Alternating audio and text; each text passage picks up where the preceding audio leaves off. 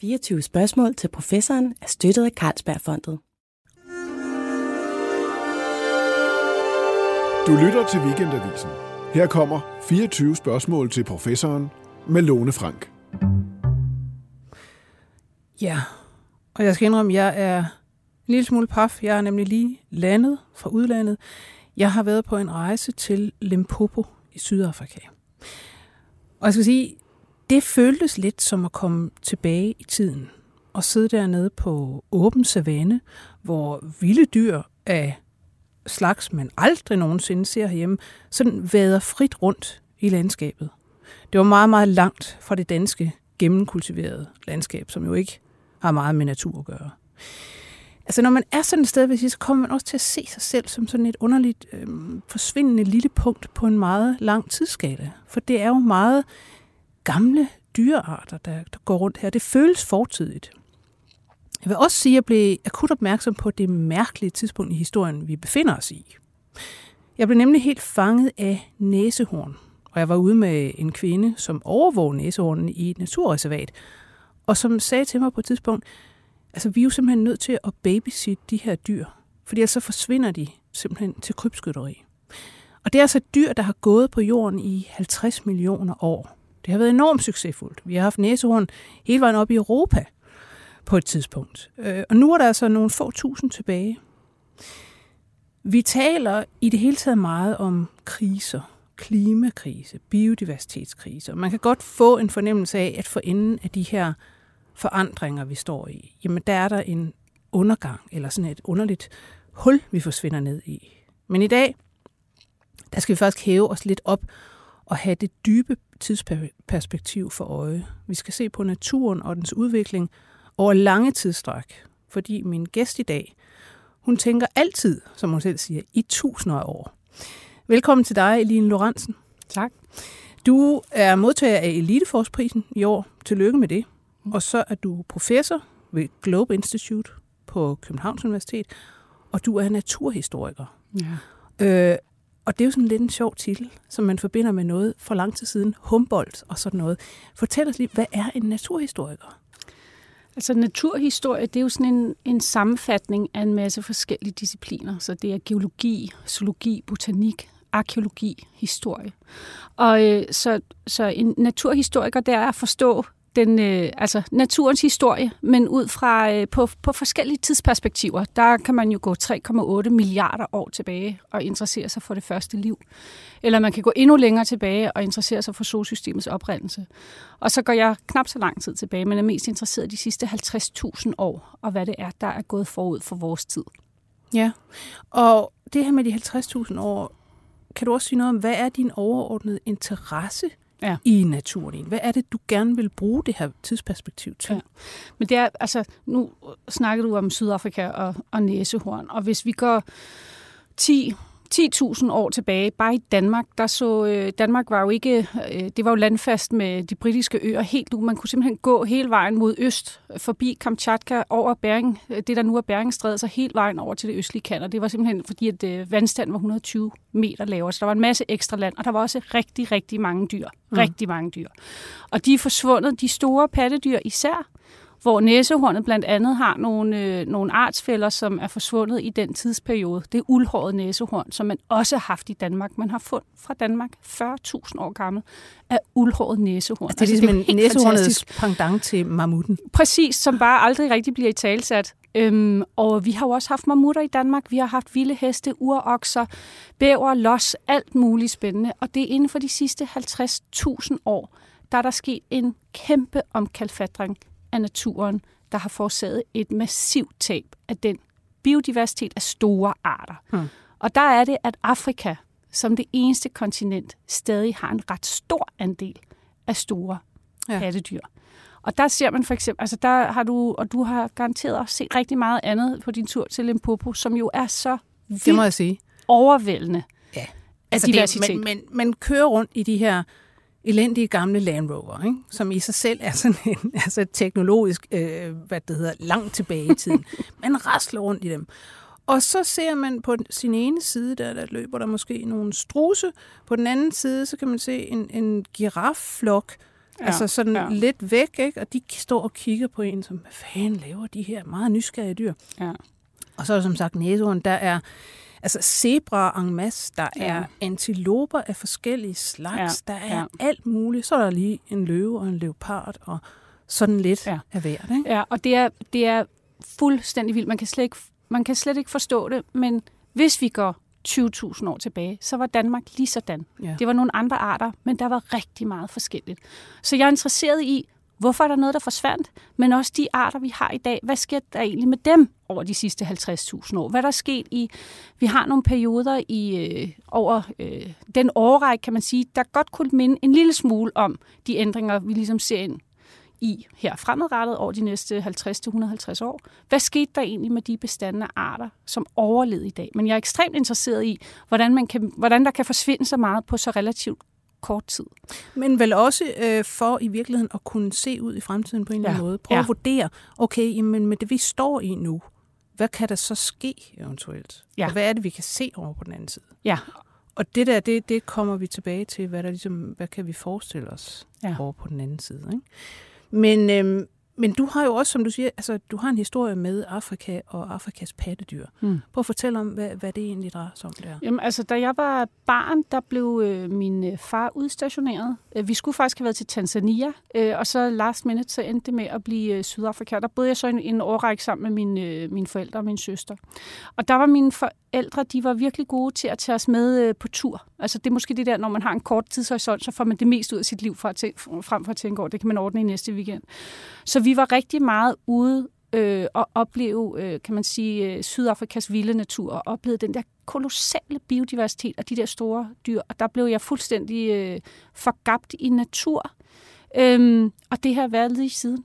Og øh, så, så øh, Ja, så jeg endte så med at læse biologi, og det, vidste jeg, det har jeg altid vidst, at jeg ville være biolog. Så, øh, så jeg tog ingen kurser, der kunne forberede mig på biologistudiet, da jeg, øh, jeg gik i gymnasiet, for jeg var så sikker på, at jeg skulle være biolog. Så jeg tog alt muligt andet, og så anede jeg simpelthen ikke, hvad jeg lavede, der endelig kom ind på studiet. Men det har simpelthen været en, øh, det har været en drivkraft, siden jeg var barn, og det, altså man kan sige, det jeg har lært af det, det er i hvert fald, hvor vigtigt det er at opleve, øh, eller få store oplevelser som barn, for de kan forme et helt liv i en given retning. Og der har jeg bare, mit liv er simpelthen blevet formet af de tre år, vi boede i Sydafrika, da jeg var øh, barn. Det vil sige, det kunne jeg også godt forestille mig, at det vil blive, når jeg tænker over, hvordan, øh, hvor anderledes det er dernede. Ja. Altså, og hvor virkelig, man har en fornemmelse, når man kommer til det afrikanske kontinent. Altså, nu har jeg været i Kenya og Uganda før, mm. og det er den samme fornemmelse af, at det er på en eller anden måde tilbage i tiden, eller det er en anden planet, ja. altså, end ja. vi ellers lever på. Ja, og den der... Øh øh, tror jeg, det der med, at der er noget, der er meget større end en selv, at få den øh, fornemmelse øh, ofte, hvor at jeg tænker herhjemme, men der kan jo gå øh, uger, måneder mellem, man tænker, at gud, vi er faktisk en del af naturen, og vi er dybt afhængige af naturens ressourcer, øh, fordi vi ikke møder den hver dag. Så nu cykler jeg ud øh, i dag, og der cykler jeg gennem jeres på Hegn og Dyrehaven. Og der, hvis jeg er virkelig heldig, så ser jeg råvildt, dåvildt, sikahjort og kronhjort. Så er det virkelig, så er det vildt. Og det er, hvad vi har i Danmark, hvor to af arterne er jo indførte. Ja. Dåvildt har godt nok været her, for man har et fossil, der er omkring 100.000 år gammelt. Men sikahjort er jo fra Asien. Kronhjorten er også blevet indført, efter de øh, forsvandt øh, øh, til Sjælland i hvert fald. Og så har vi vores råvildt. Og that's it. Altså, så... Øh, så man glemmer, og så kan man jo tage toget ud til Klampenborg og gå en tur i de smukke parkarealer, som ligesom er, er skabt til øh, parforsjagt. Men den der øh, vilde natur, der skal vi jo over sundet øh, til vores naboer, for sådan rigtig at få en fornemmelse af øh, storhed og noget, der ikke er sådan ekstremt forvaltet. En ja. natur, der ikke er ekstremt ja. forvaltet. Ja. Men nu kunne man jo godt få det indtryk, når du sidder og taler her, at, at du er sådan en, en biolog af dem, der går med sådan en, en stor vest og nogle øh, gummistøvler på og ud og kigge på det her. Mm. Men du laver jo faktisk, hvad hedder, molekylær biologi. Ja, ja. Altså, så, så prøv, prøv at fortælle lidt om, hvad, hvad det egentlig er, du går selv øh, og roder med inde i laboratorierne. Mm og hvor, hvor tværfagligt det også er. Ja, altså, så det, altså min primære metode, det er DNA, og det er at kortlægge den diversitet og bestandstruktur, der er inden for nulevende og forhistoriske arter. Og så forstå, hvordan den diversitet, man kan sige, biodiversitet opererer på tre niveauer. Der er økosystemdiversitet, så er der øh, artsdiversitet, og så har du den diversitet, der er inden for arter. Så det er den genetiske diversitet, og det er den, jeg ligesom er interesseret i. Og så altså, det vil jeg... sige for eksempel, hvis man tager mennesket, altså, hvad skal man sige, hvor diverse er vi for eksempel? Ja. Hele menneskeheden, ja. hvor, hvor stor forskel er der på os fra den ene ende af kloden til den anden? Og Præcis. det er faktisk ikke ret meget. Nej, det er faktisk uh, utrolig lidt, men man kan sige, at de forskelle, der er der, de kan være ekstremt betydende. Og nu, hvis jeg lige må komme med et eksempel fra vores egen art, hvor at man kan sige, at DNA også har været med til at kortlægge den forskellighed, der er, det er jo det, at vi øh, i Skandinavien, rigtig mange af os kan drikke mælk som voksne uden at få ondt i maven. Og det er jo på grund af en, øh, en DNA-mutation, som gør, at vi, øh, at vi selv efter vi holdt op med at drikke mælk af vores mor, så kan vi fortsætte med at, at, at indtage mælk og få det som rigtig rig, øh, kan man sige, righoldig, proteinholdig kosttilskud. Og den mulighed er kun opstået tre gange i menneskets evolution. Tre forskellige steder, men det er det samme gen, der er blevet påvirket. Men det er blevet påvirket af forskellige mutationer. Så det er uafhængige ændringer, som har gjort, at vi har kunnet øh, få et bedre liv af, at vi har kunnet drikke mælk, også som voksne.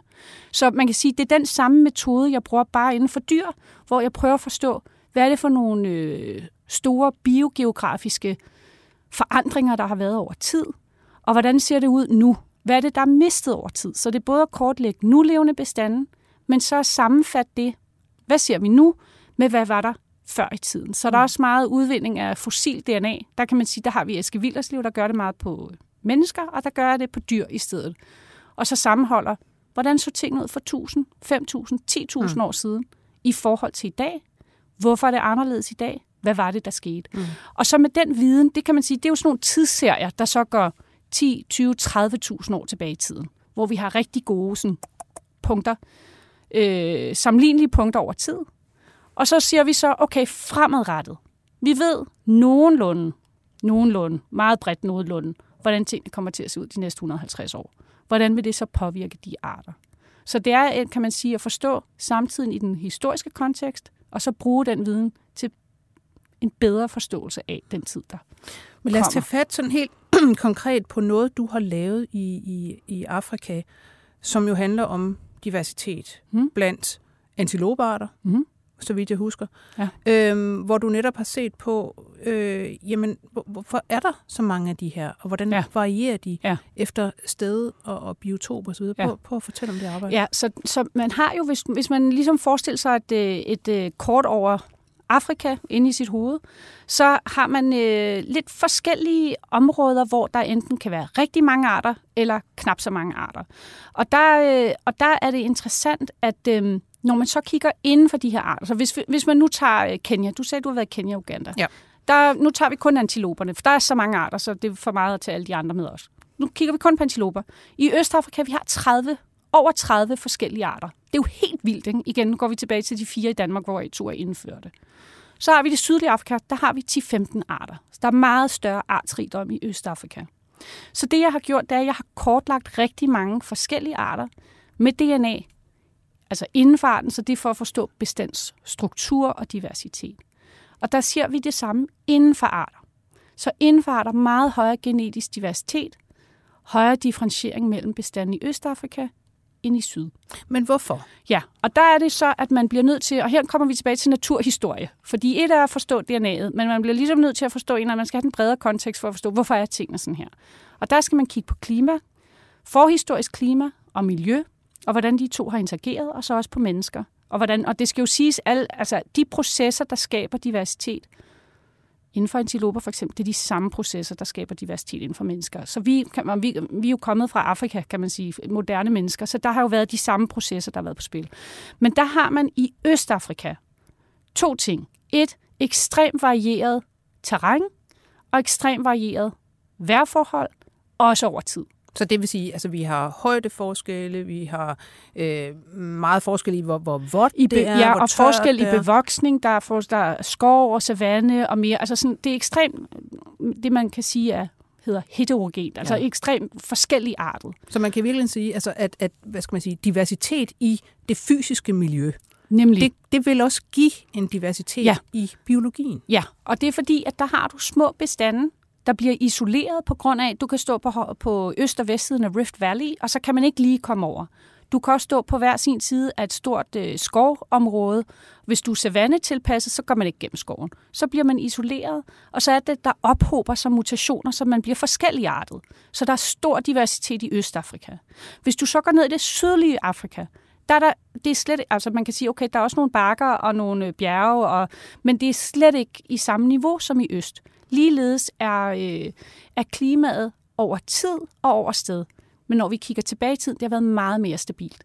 Så, man, så det, er ligesom, det er mere som sådan en, øh, en kuvøse af diversitet, der ligesom er, er blevet fastholdt dernede. Hvor i øst, der er det bare sådan fuldstændig sådan en eksplosion af diversitet, fordi at der er så forskellige artet. Og det er, altså det er jo også både... meget sjovt, det du siger der med netop altså små isolerede populationer. Altså det, det er jo det, der sker, når, når arter dannes. Så har man, altså man har en eller anden art, og så har den en udbredelse, og hvis den for eksempel, jamen så bliver en del af flokken eller populationen afskåret fra de andre, ja. jamen så vil det altså ligesom af sig selv med genetisk drift og med ja. forskellige påvirkninger, jamen så vil det gå i forskellige retninger. Og lige pludselig, om man så må sige, eller på et tidspunkt, så kan de ikke længere parre sig. Ja dem, der kom fra samme population, og så er de forskellige ja, arter. Ja, og der kan man sige, der er det, jeg kigger på, det er lige det, inden det bliver arter. Det er bare forskellighed inden for en art. Mm. Men jeg vil så sige, det der med, om det er en art eller hvad det er, det er jo... Øh, øh, det er der jo slet ikke enighed om. Og der faktisk, der, da jeg startede min karriere, der, var der, øh, blev der anset til at være x antal antilopearter. Ja. Og så for omkring 10 år siden, så reviderede man simpelthen antallet. Man lavede en ny taksonomi, og så fordoblede man antallet af antilopearter. Og meget af det var baseret på noget af det arbejde, jeg havde lavet, hvor vi bare havde kortlagt. Og der kan man sige, der havde vi jo bare set, hmm, der er en population i øst, og den er lidt forskellig fra den i syd. Og så hvis man er taksonom og kigger på knogler, så er det blevet læst som, åh, oh, hvad, det er faktisk ret stor forskel. Nå, men så må det være to forskellige arter. Og pludselig var der sådan en eksplosion af nye arter, som man kan sige var på papiret, mm. men arterne ved jo ikke noget om det. Men, øhm, men så det der med, hvornår bliver det en art, og hvornår er det bare to bestande, det er der på ingen måde enighed om. Men min, min interesse er simpelthen bare at forstå den variation, der er. Hvordan er den opstået? Øhm, hvornår er den opstået? og hvornår den forsvundet, hvis mm. det er, at vi har data tilbage i tiden, hvor vi overhovedet kan undersøge det. Og det er ikke så nemt i Afrika, hvor, øh, hvor at forholdene er sådan, så DNA ikke, ikke, ikke har nemt ved at overleve. Men det er jo så det, du blandt andet griber fat i nu, hvor du er taget til Arktis, ja. og begynder at arbejde med øh, arktiske store pattedyr, fordi at der har man heldigvis frosset DNA. Ja. Altså, så der kan man ja. gå tilbage i tiden. Ikke? Ja, ja. og der, man, hvis jeg, der er to årsager til, at min interesse i ligesom at flytte mere nordpå. Jeg vil sige, jeg vil langt hellere, hvis jeg nu kunne vælge, øh, øh, nyde diversiteten på den afrikanske savanne, som jeg har gjort i mange år. Men nu, nu er der to årsager. Et, det her med arters forsvinden. Så der er jo rigtig meget, som vi startede med at snakke om, der er jo rigtig meget, mange arter i Afrika. Det er der ikke andre steder det mønster, der er i de arter, der forsvinder, hvornår de sker, det hænger rigtig godt sammen med, hvornår der kommer mennesker ind i området. Og det, der er super svært ved at arbejde på landområder, det er, at man kan ikke rigtig, det er ikke altid, man kan sige, det er mennesket, eller det er klima, fordi at klima forårsager forandringer, som man kan sige også påvirker mennesket. Så øh, for eksempel for ved udgang af sidste istid og indgang til den nuværende mellemistid, der skete der nogle voldsomme klimaforandringer, som forårsagede voldsomme miljøforandringer, som blandt andet forårsagede, at mennesker vandrede over og indtog den nye verden, Nord- og Sydamerika. Og så er det jo, man siger, okay, jamen det her med megafaunaen, altså de store, øh, de store dyr, eller de store pattedyr, øh, blev de så bare udryddet af de her mennesker, der kom og slog dem ihjel, eller var det også noget klimatisk? Ja, og det, er, det, det vil der nok aldrig komme mm. helt enhed om, fordi man kan simpelthen ikke... Det er meget, meget svært at sige, hvis du har nedgang, hvad er det, der forårsager det? Så kausaliteten er svær. Men nu kommer jo humlen med, hvorfor jeg er interesseret i arktiske. Det er havpattedyr, jeg arbejder med nu. Og øh, et er, det er velbevaret fossil. Der, jeg vil så sige, de lever og dør ude, øh, ude i vandet selvfølgelig, så der er ikke så mange fossiler, som man har fra landjorden. Men pyt nu med det. Til gengæld er der DNA i. Og så det andet er, at mennesker har ikke påvirket økosystemerne i samme grad som på land, hvor på land det har jo været 10.000 vis af års påvirkning. Og hvor vi har bredt os og bredt Og hvor os, vi har bredt os, og vi har jo ændret miljøet hele tiden, og det kan være ved, store, ved afbrænding af store områder, eller efter vi begynder at bruge afgrøder, altså sådan omkalfatring af landjorden. Det har der jo ikke været i havet. Ikke før, man kan sige, de sidste par hundrede år, der er det altså gået rigtig stærkt. Men før det, der har du sådan en helt sådan naturlig baseline for økosystemers påvirkning af klima, Mm. som du ikke får på landjorden. For du kan simpelthen hive mennesker ud af ligningen. Så det er, en, det var simpelthen interessant for mig, at okay, så har vi bare det mindre at tænke på. Så hvordan er det, de her klimaforandringer, der har været over de sidste 50.000 år, hvordan har de påvirket de arter, hvor mennesket ikke er en del af ligningen?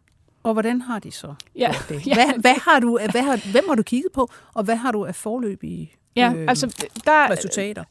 Ja, der, der er to måder at gøre det på. Et, det er, at man kortlægger nulevende, eller sludder, man kortlægger diversitet ud fra nuværende bestanden. Nulevende arter. Og to, man bruger forhistorisk DNA. Det kan jeg komme tilbage til. Nu starter vi lige med den første. Og der har vi, øh, der har vi kortlagt øh, DNA fra isbjørne rundt om Grønland. Og øh, ens DNA, det er jo et kæmpe puslespil. Arvemassen er et kæmpe puslespil af variation, som man har nedarvet fra sine forfædre.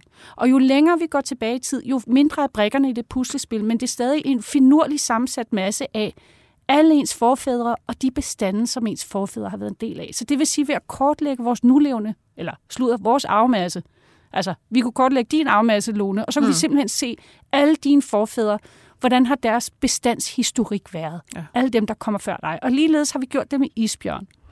Og der ser vi interessant, at øh, de simpelthen de har været i nedgang over 20.000 år. Så den nedgang, vi observerer nu, jo, den er kraftig, den er nutidig, men der har været store nedgang tidligere. Den har været, simpelthen været i konstant nedgang. Og hvorfor? Og det, Kan man ja, sige noget om det? og det kan man nemlig. Nu skal du høre. så, så ved at kortlægge, hvor er der isbjørn, og hvad for en habitat kan de godt lide. Øh, så har man paleoklimadata, så det vil sige, at man ved noget omkring nogle visse parametre. Det kunne være, hvor varmt er vandet, hvor meget is er der. Og det har vi så tilbage i tiden. Så ved at vide, hvor de er nu, så kan vi så kortlægge tilbage i tiden, hvor kunne de have været, og hvornår har det ændret sig. Og sjovt nok, der ser vi, at når vi ser en stor nedgang i øh, den genetiske bestand, og det ser vi tre gange i fortiden. En gang ud af sidste istid, kæmpe nedgang i isbjørn. En gang ind i nuværende mellemistid, kæmpe nedgang.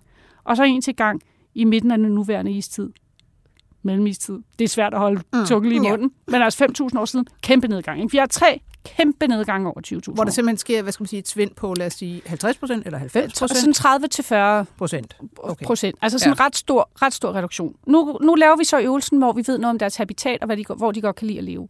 Der ser vi præcis det samme mønster. Nedgang 20.000 år siden, nedgang 11.000 år siden, nedgang 5.000 år siden. Men hold fast, og det er det, er, der er det skræmmende, det er, at, øh, at det er en ikke-lineær kobling. Det er meget små. Det er altså en reduktion i habitat på 1-2 procent. Og så 1-2 bum, procent, og så 30% 30 af til dyrene 40 væk. procent af dyrene væk. Nu vel, vores modeller kan tage fejl, men det er en ikke-lineær kobling. Og nu blev jeg lige spurgt her i fredags af Verdens Naturfond ved at komme med et bud på, hvornår der ikke er isbjørn mere. Og det vil jeg sige, nej, det vil jeg ikke, for who knows. Ja. Men det vi kan konstatere, det er, at det er ikke-lineær relation mellem ændringer i habitat, eller miljøforårsagede ændringer i habitat, og ændringer bestand. Og det er super foruroligende. Fordi specielt, at hvis der er noget, mennesket jo gør, det er at tage alle dyrs habitater fra dem, rent Ja. faktisk. Ja, Altså, ja. vi, vi decimerer jo habitater derude. Vi skal selv bruge pladsen. Ja. Og hvis det ikke er til os selv til at bo på, og golfbaner osv., jamen så er det til vores landbrug. Ja, ja. Og jo mere vi skal dyrke, jo mere tager vi Ja. af, af dyrs habitater. Ja, ja. Det, ikke- det ser ikke super godt ud. Altså, jeg Nej. vil så sige, at vi har lavet samme øvelse med grønlandsvaler, og her der har vi faktisk taget tidsserie, hvor vi har DNA-data, der går 11.000 år tilbage. Så laver vi en god tidsserie for at se, hvordan har tingene ændret sig. Der har simpelthen været, det har bare været en kæmpe stabil masse over 11.000 år. Så det modsatte af isbjørnen. En, der, der er ikke noget, der har generet grønlandsvalen, uanset hvad man har kastet af miljøændringer i dens retning. Indtil, hold fast, siger jeg nu igen, for 400 år siden, så siger det bare, bam, ned med genetisk diversitet. Super, for- altså det har bare været en stor masse, nu bliver det pludselig sådan nogle struktureret, altså sådan nogle øh, differentierede, undskyld, bestande. Ikke? De er forskellige fra hinanden. Og du sagde det med, at man kan have en population, som af en eller anden grund, så bliver den delt i to, og så på grund af genetisk drift og så videre, så bliver de meget De er forskellige fra hinanden. Ja. Men her, det har simpelthen været kommersiel valfangst. Ja. Så den valfangst, som man kan sige, også Danmark var en stor del af, der var folk fra Rømø, fra Fanø, fra de, øh, de øer, der øh, Rømø, der tog med de, øh, de hollandske valskibe op til Israel, op ved Svalbard, og kom hjem med stor rigdom. Ja. Så vi har også været en del af den historie, men den har simpelthen forårsaget en fuldstændig ændring af Grønlandsvalens betingelser for at overleve mm. de miljøændringer, der kommer. Ja. Og der prøver vi nu at kortlægge, hvad betyder det egentlig, det der er mistet. Så det, så det er mere det er to, kan man sige, nøglearter i arktiske marine systemer, og de reagerer helt forskelligt. Og det- har, har jo haft forskellige øh, pres på sig. har haft, ja, sige. og haft, man kan sige, har simpelthen haft to forskellige evolutionshistorier. Men kan man så sige for eksempel med, okay, det, det begynder at se virkelig slemt ud for isbjørnen, fordi altså klimaændringer, dens habitater øh, forsvinder formentlig hurtigt, øh, men Grønlandsvalen er man vel holdt op med at fange Mm-hmm. øh, i den grad, som man har gjort. Så kan ja. Vi forestille os, at jamen, den kommer til at blomstre op igen, og måske endda ret hurtigt. Ligesom man har set med blåvalen er faktisk Ja. kommet tilbage i nogle af de der tropiske farvande. Ja, som ja. den huserer i. Ja, og Grønlandsvalen kan man sige, den har faktisk den er kommet meget godt tilbage. Men altså man kan sige, min interesse er ikke kun grønlandsval eller isbjørn. Det er simpelthen at bruge de her arter som er øverste led i fødekæden. Man kan sige, at grønlandsvaler spiser øh, små krabstyr, så det er en meget kort fødekæde. Isbjørnen er en del af en meget lang fødekæde. Og jeg bruger de her dyr som en prisme ind i økosystemerne for at forstå, hvad er det, der sker på økosystemniveau. Fordi at det er, man kan sige, det er alene arter, men de er jo en, en del af en større helhed. Og det er forståelsen af den helhed, som er essentiel for at forstå de forandringer, der sker. nu vi sad og snakkede om isbjørne. Og vi har talt om det her med øh, jamen, genetiske forandringer, diversitet, og når der er pres på noget på en eller anden måde, altså om det er øh, altså klima eller det er andre forandringer, jamen så sker der eventuelt hurtigere forandringer, altså genetisk for mm. en eller anden art. Mm-hmm. Isbjørnene kan man jo se er begyndt øh, blandt andet at parre sig med grizzlybjørne, Ja. så vidt jeg ved. Ikke? Ja. Og så kommer der sådan en underlig hybrid Ja. ud. Ja. Og altså, er de fertile for det første? Og hvis de er, kan man forestille sig, at man simpelthen får en ny bjørneart? Mm, mm. Altså, øh, man kan sige, det at blande sig med ens nærmeste slægtninge, det er meget, meget almindeligt. Det har vi jo også selv gjort. Det er jo derfor, at du og jeg sandsynligvis har mellem 1 og 3 procent neandertal-DNA i vores Ja. arvemasse. Ja. Og, øh, og, og jo mere man undersøger med DNA, jo mere forstår man, at den konstante opblanding mellem arter er normalen, mere end det er unormalen. Og man kan sige, det med isbjørn og brunbjørn, der har vi fra, øh, hvor vi har kortlagt øh, DNA fra nulevende bestanden, der kan vi kortlægge igen bestandshistorikken tilbage i tiden. Og der ser det ud til, at de arter, de har mødtes hist og pist og har, har blandet sig. Det har været meget almindeligt. Øhm, at der så skal, man kan sige, det er jo også en god måde at overleve på som art, at hvis du ikke, øh, hvis, hvis dit habitat ikke længere er tilgængeligt, og så du kan, kan kan man sige, blande dig med en nær beslægtning, og så kan du ligesom øh, Få nogle overleve nye på den måde. Så, og ja. dermed komme ind Ja. i en ny niche, kan man sige, Ja. en økologisk niche. ikke? Ja, ja. Og må jeg lige give, må jeg give et eksempel fra vores eget art? Det er kun fordi, jeg synes, det er dybt fascinerende. Altså, man har jo kortlagt tibetanere, øh, man har kortlagt rigtig mange øh, menneskepopulationer, men tibetaner havde en variant af et gen, som er det, der gør, at man kan ilte blodet. Tibetanere lever jo meget højt oppe, hvor de fleste af os ville gå rundt og være helt purpurrøde i hovedet, hvis det var, at vi var oppe i 5.000 meters højde. Øhm, de kan klare det. De har en variant af et gen. Vi har alle genet, men deres variant er helt anderledes, end hvad man finder i nogen andre populationer. Simpelthen meget mere effektivt til at binde ilt, Ja. deres hemoglobin, ja. røde blodlemmer. Men man vidste simpelthen ikke, hvor, kommer, hvor pokker kommer den sekvens fra, for den er så forskellig. Det var først, da man kortlagde Denisovan, som jo er en anden menneskegruppe. Man siger ikke helt art, men det er en helt anden gruppe, meget genetisk forskellig. Denisovan levede for tre- øh, 60.000 år siden i det østlige Sibirien. Haps, de har præcis samme sekvens. Så tibetanerne har simpelthen kun overleve. De har fået en ny niche tildelt af, de har blandet sig med denisoværerne, har fået en variant, som har gjort, de kan gå op i højderne. Så det der med at låne og blande i evolutionær tid er meget almindeligt og har forårsaget rigtig stor, øh, kan man sige, øh, mulighed for at indtage nye områder. Man får simpelthen flere kort at spille med. Man får flere kort at spille med, og så har man S'et, når det, når det gælder. Øh, og man ved jo ikke, hvad det S er. Det er jo nok det, der er pointen. Det minder mig om, altså jeg så i Limpopo faktisk en, øh, et hybridnæsehorn. Et øh, resultatet af en parring, som ingen havde regnet med skulle foregå mellem en, øh, et sort næsehorn og et hvidt næsehorn. Og de har forskellige antal kromosomer. Det burde ikke rigtig være mm. muligt. Man har vist set det et par gange før i historien. Og denne her hybrid er sådan en vidderlig en blanding. Man skal sige, det, det hvide næsehorn er jo sådan specialiseret i, det er sådan en stor græsslåmaskine. Mm. Altså kører virkelig hen over og spiser græs, og meget stille og roligt fredelig. Det sorte næsehorn har sådan en spidsårsnude, fordi den spiser blade på træer. Noget mere hissig og noget mere sådan solitær. Øh, og, og, og altså, de, de, de mødes ikke sådan specielt meget, fordi de spiser forskellige steder. Ikke? Men de har så kommet sammen på et lille område, fordi man jo skal, er nødt til at indhegne dem nogle dage.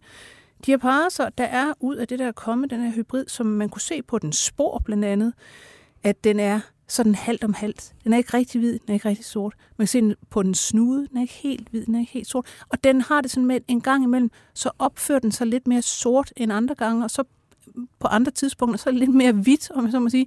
Så spiser den lidt græs, så spiser den lidt, Ej, det var lidt blade. Det er virkelig, virkelig spøjst. Ja, ja. Altså. ja, og der kan man sige, at der er så få næsehorn, så det er måske lidt farligt, at de, hvis de begynder at blande sig, så, så, så, så er det faktisk en lille smule farligt i forhold til at kunne bibeholde to arter. Men, men, men, men Ja, men det tror ser så, heller, så sort ud for den, ja, vil jeg så sige. Så, men tror men, så heller ikke, at den her er fertil, simpelthen, nej, fordi det her nej. med kromosomantallet er bare helt forkert. Ikke? Ja. Altså. Hørte du dem om natten, eller hvad? De kommer op om, har du hørt dem græs om natten?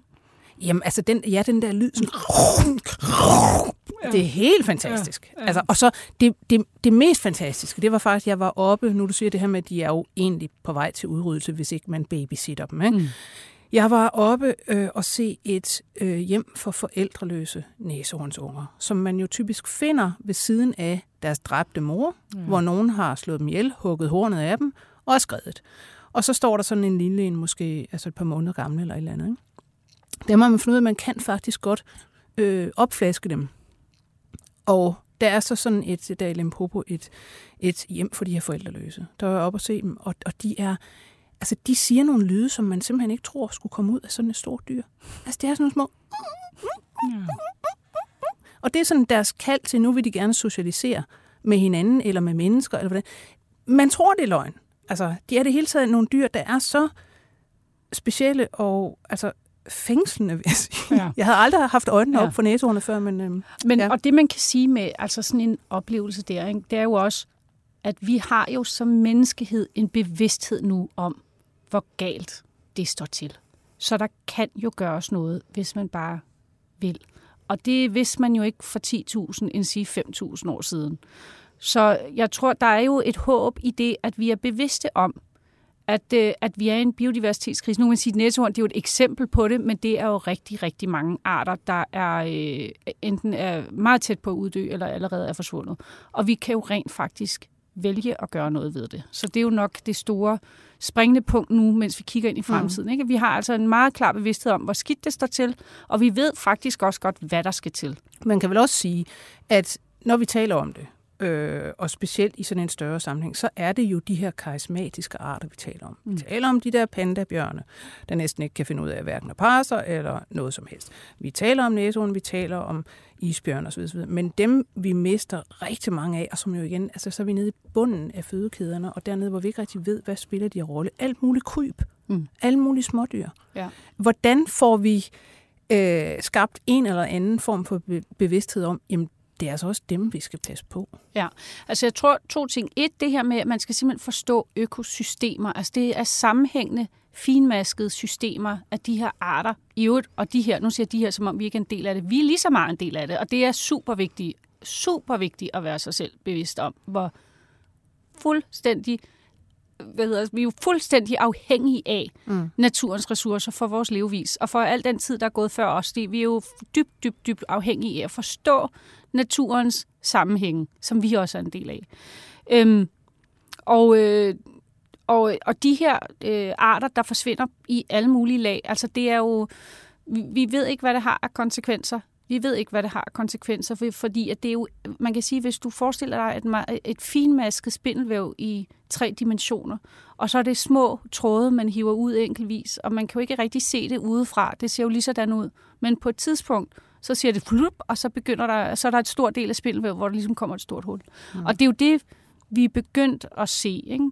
Og, øh, og så er spørgsmålet, hvad er konsekvenserne? Men det, der er super vigtigt, det er at vide, når arter forsvinder, så er det virkelig at frygt for at lyde som sådan en verdens naturfond-plakat fra 80'erne, men altså extinction is forever, og de arter kommer ikke tilbage. Og med den hastighed, hvorved evolutionen arbejder på, det er jo tidsskala, vi ikke kan forholde os til. Det er 100.000 vis af år, før der opstår nyt. Og vi aner ikke, hmm. hvad vi får brug for i fremtiden. Vi aner det ikke, og alt den, man kan sige, alle de afgrøder, vi er dybt afhængige af, de er jo fremkommet af den diversitet, der var i naturen. Og vi har ikke vidst, hvad vi havde brug for. Vi har ligesom vi har krydset og aflet på kryds og tværs og til, tilbragt diversitet udefra over de sidste 10.000 år. Og det er det, der gør, at vi har sådan en stor rigdom af mad. Men vi har jo ikke vidst, hvad vi havde brug for. Så ved at, øh, ved at øh, ressourcer forsvinder, hvor vi ikke rigtig har, altså hvor vi simpelthen ikke aner, hvad vi fremadretter. Og det, skal, og det er jo vigtigt også at huske på, vi er her jo bare i kort tid. Der er mm. også en verden om 1000, ja. om 5000, om 10.000 år. Der er forhåbentlig også mennesker, og de skal jo også have noget at leve af. Det kan være, at det skal være noget helt andet, end det vi lever af lige nu. Men netop, lad os tage det her med, øh, som du siger, vi, vi er jo øh, vi er her bare i det her lille sekund. Ikke? Og, og vi er i en tid i øjeblikket, hvor man kan sige, øh, at det er sådan en, en, øh, skal man sige, en overgang måske mellem ligevægte i naturen. Mm. Altså man har haft en eller anden form for hvad skal man sige, længerevarende ligevægt, eller i hvert fald ikke alt for hurtige forandringer, så er der virkelig, virkelig kommet gang i altså klima, biodiversitet, alle mulige typer forandringer. Mm.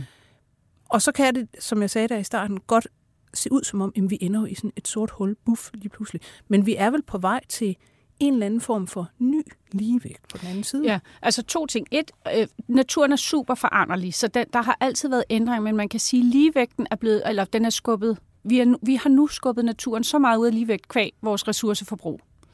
Massivt øh, overforbrug af ressourcer, øhm, og øh, på en eller anden måde en omkalfatring af, af, nat, af naturens orden. Altså vi bruger jo simpelthen øh, al plads, vi kan. Øhm, og den ligevægt, jeg vil nødig være der, skulle jeg sige, når den nye ligevægt indtræder, men der vil jo gå, der vil jo være en periode. Altså på en eller anden måde, så hjælper det og synes jeg, man kan lukke øjnene og tænke, okay, vi skal bare, vi går tusind år frem i tiden. Der kan det være, der er indtruffet ny ligevægt, og der kan det være, at vores efterkommere sidder og tænker, hold kæft mand, der i 2000'erne, hold da op, hvad havde de gang i? Altså, at de ikke gjorde noget. Altså, og der, der øh, men altså mine børn og, og øh, de generationer, der kommer efter os, de har altså lige, der er altså 1000 år, det er 4000 generationer. Altså det, jeg synes, man skal være, man skal være lidt opmærksom på, ikke? Jeg tænker i sit eget liv, det skal sige, det er jo ikke noget, jeg forsker i, det er min mening. Nu har jeg været på mit formidlingskursus, så jeg skal gøre mig klar, det er ikke min forskning.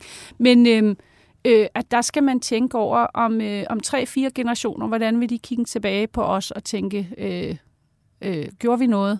Altså, vi har jo mm. bevidstheden om, øh, hvor skidt det står til, ikke? og det angår både klima og biodiversitetskrisen. Og det er jo planetens helbred.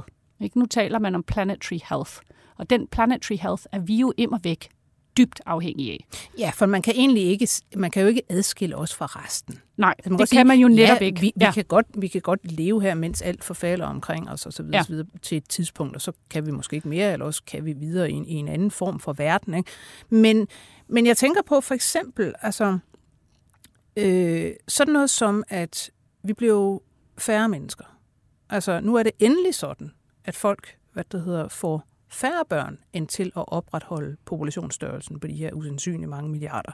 Det kommer til at stige øh, lidt endnu, og vi kommer op på, er det 9 eller 12, og så kan man se, på grund af fødselsraterne, så går det nedad. Og så begynder man jo på forsiden af aviserne, inklusive min egen, at skrive, at det er da også forfærdeligt. Altså færre mennesker, hvordan skal vi klare det osv. Jeg kan kun se det som et glædesbudskab. Ja, ja, ja. der er vi nok enige. Altså, jeg kan slet, slet, slet ja. ikke. Det kan godt være, ja. at der bliver nogen, øh, der får en, hvad skal man sige, ikke så meget pension og så videre, så videre. men altså planetary health, ja. det er da det bedste, der kan ske. Ja, ja. Altså, og der, øh, men der bevæger vi os jo nok hen et sted, hvor det, øh, hvor det begynder at blive så politisk. Ikke? Men, øh, men øh, man kan sige som udgangspunkt, og det er jo øh, øh, vækst, vækst, vækst, er jo ikke, når man bruger så mange ressourcer, som menneskeheden bruger, så er det jo ikke kun et plus, i hvert fald ikke for resten af planeten. Og jeg tror, man skal, man skal bare være sig selv bevidst om, hvor stort et ressourceforbrug vi har. Og det er, ikke, er, det er simpelthen ikke bæredygtigt Altså, det er ikke bæredygtigt. Og hvad er bæredygtighed i øvrigt? Det er, at der er de samme ressourcer tilgængelige for fremtidige generationer, som der er lige nu. Altså, man taler jo om hvert år, hvornår vi når det her punkt Ja, på året, det hvor nu har, vi, tidligere ja, nu frem. har vi brugt øh, hvad skal man sige, samtlige ressourcer af jordens, som vi skulle have brugt på et år. Ja. Og hvornår er det henne? Det er plejer at være marts eller et eller andet. Ja, ja. men altså, det, det er rigtig kedeligt. Og, øhm, og det, øh, ja, det, der, der vil jeg sige, for at kunne, øh, for at kunne løse et af klimakrisen, noget andet er biodiversitetskrisen. Altså, de er jo, de er jo delvis øh, sammenholdt i det, at man kan sige, at arter er jo dybt afhængige af den niche, de er tilpasset til. Og så snart klimaet ændrer sig, så må de jo gøre et eller andet. De kan uddø, de kan flytte sig, eller de kan tilpasse sig. Og der er ikke så mange steder at flytte hen, fordi vi fylder det hele nu. Ikke? Så det er jo lidt problematisk. Men at alle de kriser, de er så så, så voldsomt store karakter, så det vil kræve sådan en fuldstændig omkalfatring af vores levevis, vores måde at være på, for at vi, at vi vil kunne overkomme dem. Så det er et meget stort, vi skal lide et meget stort afsavn som menneskehed, for at komme uskat igennem det her. Og, og det er jo nok ikke, og det er derfor, jeg har stadig meget, meget svært ved at acceptere, at vi kan få det hele på ret køl igen. Jeg har meget, meget svært ved at acceptere, at der skal komme en kæmpe omvæltning, og så en ny ligevægt skal indtræde. Det vil bare være så, så, så ærgerligt. Men, men er, der, er der, undskyld, jeg siger det, er der nogen vej udenom en, en netop, altså vi er i en eller anden overgangsproces eller overgangsfase. Ja. Det har der jo været før, altså af andre grunde end os. Ja. Men altså, så var der dinosaurerne 55 Ja, men det er jo, millioner det har år været tilbage, år, så men, var der ja, nogle andre men det har været, jeg tror, det er hastigheden med, hvilket det sker. Ikke? At de der tidligere uddøner, der har været, øh, de har jo været øh, millioner år undervejs. Men det, det er jo så også, fordi vi kigger så langt tilbage i tiden, så vi har ikke sådan den store, sådan, kan man sige, resolution i vores data til at kunne se præcis, hvornår der skete. Øhm, og, øh, og det her, det, det, vi, det moras, vi sidder i nu, det går jo rigtig hurtigt. Men det er også, at den... Jo, man kan sige, at dinosaurernes død, det forårsagede pattedyrenes Opståen. opståen. Ja. Og hurra for det, for her er vi. Men det var jo over altså 10 millioner år. Og der er immer væk ingen, der kan overskue, hvad der foregår. Altså 10 millioner år fra nu. Vi kan knap nok overskue vores egen pensionsopsparinger. Men det er også, nu ved vi jo, at vi står i det her råd. Ikke? Vi ved, at evolution går meget, meget langsomt.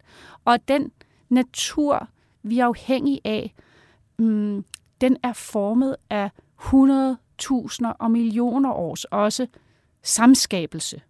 Så vores øh, måden, vi, vi har afgrøder, vores landbrug er afhængig af, at vi ved, hvornår det regner, hvor meget det regner, hvornår vi skal dyrke, hvilken jord vi skal dyrke. Når man så ændrer alle de parametre udenom, så, så har vi jo, så den viden er jo ikke, det, altså så er den viden jo outdated. Men- ikke? Så, men- så det er jo ikke til vores egen, man kan sige, øh, det er jo vores egen bro, som vi står på, som vi begynder at, at mm. sætte ild til. Det er, jo, det er jo nok der, men man kan sige, den der, jeg har faktisk tænkt over, hvad skal der egentlig til? Hvad Ja. skal der til, før man virkelig øh, kommer op af stolen? Og så tænker jeg, okay, hvad, hvornår i ens liv, hvornår ændrer det sig sådan, eller på en eller anden måde, radikalt, sådan, så man slet ikke laver noget af det, man synes var sjovt før. Og det er jo, der kan man sige, for mig selv i hvert fald, det var der at få børn. Og der, der, øh, der får man slet ikke lov til at lave noget af det sjove mere. Og hvor, hvorfor opgiver man alt det? Kærlighed og ansvar.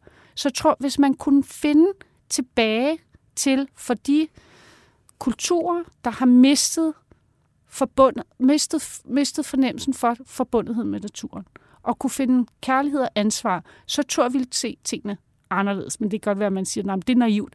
Men vi har lidt mistet, øh, kan man sige, øh, vores, øh, vores forbundethed til naturen. Og måske er det, som vi Men vi startede med at snakke om. netop, så vi lever jo heller ikke i den. Nej, Vi nemlig, lever at i, man i cykler rundt... øh, ja, i byer, Ja, og i, ja, vi er ikke ja, i den. ja. Altså. Og jeg tror, man må, man må simpelthen komme ud i det, man kan. Må man komme ud og prøve at være til stede, og prøve at få- få fornemmelsen af at være en del af noget større, og at vores virkelighed ikke er den egentlige sandhed. Altså vores, øh, vores øh, hvad hedder det, perception er ikke den egentlige sandhed. Og det er jo at være klar over, at der er andre, altså andre arter har øh, liv, som egentlig, nu selvfølgelig, vi er jo mennesker, og vi vil jo gerne vores eget bedste, og vi har jo den mulighed fremadrettet, at vi kan tænke os ud af rigtig meget. Vi kan tænke os ud af rigtig meget, og vi kan være innovative, som kan forsage vores øh, overlevelse, selv når det går skidt. Men det kan andre ikke, og det er jo dem, vi måske vil være afhængige af senere. Så det, vi må, altså, ja, jeg ved ikke rigtig, hvad jeg skal sige, der er positivt her. Men øh, det er lidt, altså, jeg vil sige, man, man, man, ligesom, ja, man må være sit ansvar bevidst øh, som, som menneskehed. Ikke? Og der, der kan vi kan jo starte i Danmark, men altså, det er jo, det er jo globale problemer, det her. Ikke? Det er jo planetens helbred, det er ikke kun, øh, kun Danmarks helbred. Jeg tror simpelthen bare, at jeg vil lade den opfordring gå videre. Altså prøv at finde ind til øh, følelsen og fornemmelsen af forbundethed til resten af, af jordens skabninger, til det miljø, vi lever i. Og så lad være med at svine alting til. Bare start med en selv. Og selvfølgelig få sat nogle politiske øh, hvad det hedder, løsninger på skinner. Men det arbejdes der jo også på. Mm. Så øh, jeg tror, jeg vil sige tusind tak, fordi du kom, Eline Lorentzen. Tak. Og du er stadig professor ved Københavns Universitet på Globe Institute og naturhistoriker. Jeg skal sige, at vi i dag var produceret af Cecilie Blomqvist. Jeg hedder Lone Frank. På genhør. 24 spørgsmål til professoren er støttet af Carlsbergfondet.